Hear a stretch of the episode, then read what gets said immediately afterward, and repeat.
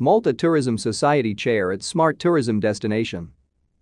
Last September, the chair and founder of the Malta Tourism Society, a registered VO whose principal scope is to research and study the importance of bridging the gap between research and the practical industry, represented the society and Malta at the meeting for the Smart Tourism Destinations launch in Brussels in September 2022.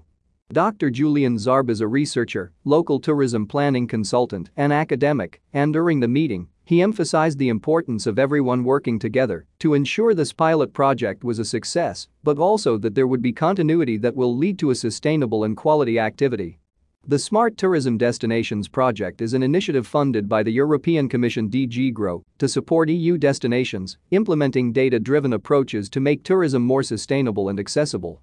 With the help of tourism experts including private sectors practitioners and academic researchers, destinations will learn how to improve tourism management using data and technological innovation.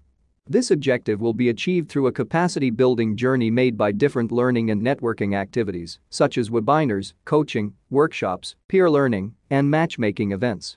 The activities offered at the selected destinations webinars, materials and other tools will also be partly available to the external public so as to create a wide community of practice for exchanging methods and knowledge within the EU tourism sector. The Malta Tourism Society will be presenting its community-based project as part of the Smart Tourism Destination portfolio.